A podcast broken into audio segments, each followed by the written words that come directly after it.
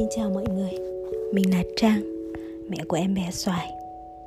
Em bé Xoài của mẹ Trang là một em bé rất cá tính. Trong mắt người ngoài, Xoài là em bé hay nhõng nhẽo và bờm xì lắm.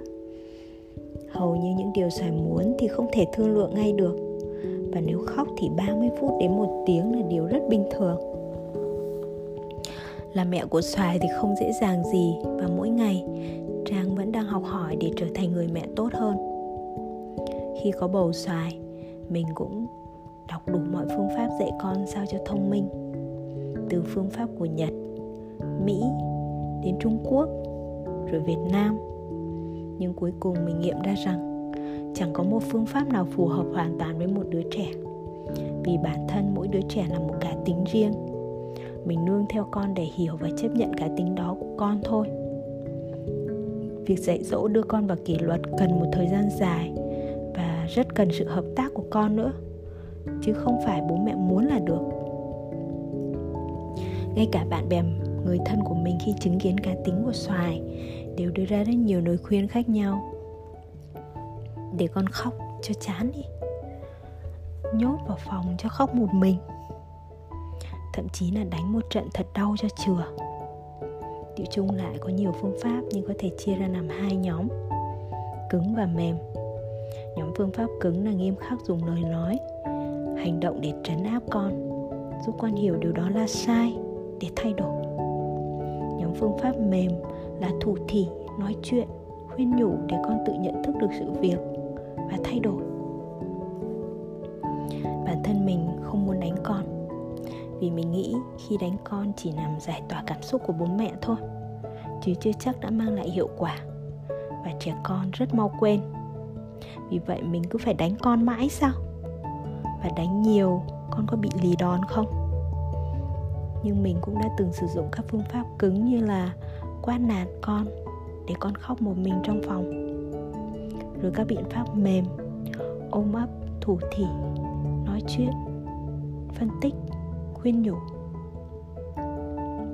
Nhưng kết quả, các biện pháp cứng hầu như không hiệu quả với xoài. Con rất lì và không bao giờ chịu xuống nước để thương lượng. Khi xuống nước thì gần như chỉ là một lý do.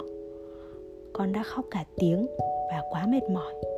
Lúc đó thì mẹ vì quá thương con và cũng quá mệt mỏi nên không ép con thêm nữa. Các biện pháp mềm thì lúc được lúc không. Hiệu quả khi phương án mình đưa ra không quá khác biệt với những gì con mong muốn.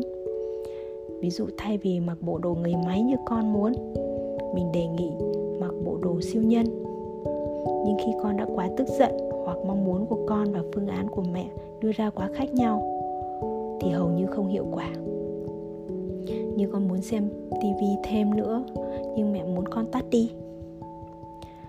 Trước kia khi không thể thương lượng được với xoài, mình hay ép con làm theo ý mình.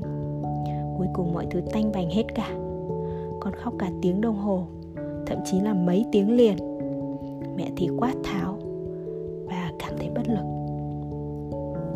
Chính xác là cảm giác bất lực. Nhiều khi mình tự hỏi con mình mới có 2 tuổi thôi mà mình đã có cảm giác này. Thì khi con mình 3 tuổi, nghe nói của khủng hoảng tuổi nên ba còn kinh khủng hơn. Và đến khi tuổi dậy thì thì mình sẽ làm gì với con đây? Và rồi mình cũng dần học cách tự điều chỉnh cảm xúc của bản thân để đối diện với những điều làm con khó chịu, nhõng nhẽo và khóc lóc. Vì mình cũng đang để mất kiểm soát cảm xúc khi đối diện với những vấn đề của con. Thay vì quát nạt hay để con khóc một mình và tự xoay sở với đống hỗn độn của cảm xúc, thì mình vẫn để con khóc cho thỏa thích. Nhưng mình ngồi đó và luôn nhắc nhở con rằng mẹ vẫn đang ở đây, chờ ôm con. Con cứ khóc cho thoải mái khi nào xong thì lại đây ôm mẹ. Biện pháp đó có hiệu quả không? Xin thưa là hiệu quả, nhưng là hiệu quả với bản thân mình.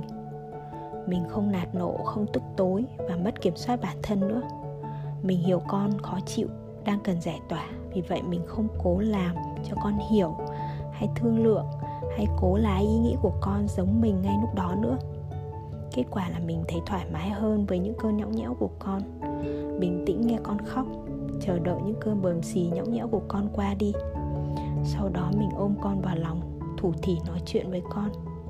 Còn với xoài thì có lẽ cần nhiều thời gian để con học cách thể hiện và kiểm soát cảm xúc của bản thân. Và mình cũng không còn sốt ruột vì điều đó nữa. Con còn có cả một cuộc đời phía trước để học hỏi cơ mà. Nhưng mình vẫn luôn nhắc nhở xoài nè, mẹ vẫn biết con khóc làm con dễ chịu. Nhưng con có cái miệng xinh để nói. Con có thể nói ra điều con mong muốn thay vì khóc lóc. Mẹ phải biết con muốn gì thì mẹ mới giúp con được. Mặc dù con vẫn chưa thể thực hiện được điều đó một cách thường xuyên như mong muốn của mình, nhưng mình tin rằng con dần dần sẽ hiểu và biết cách thể hiện được bản thân bằng lời nói thay vì cứ nằm năn ra và khóc như bây giờ câu thần chú mình luôn nhắc nhở bản thân là giai đoạn này rồi cũng sẽ qua thôi.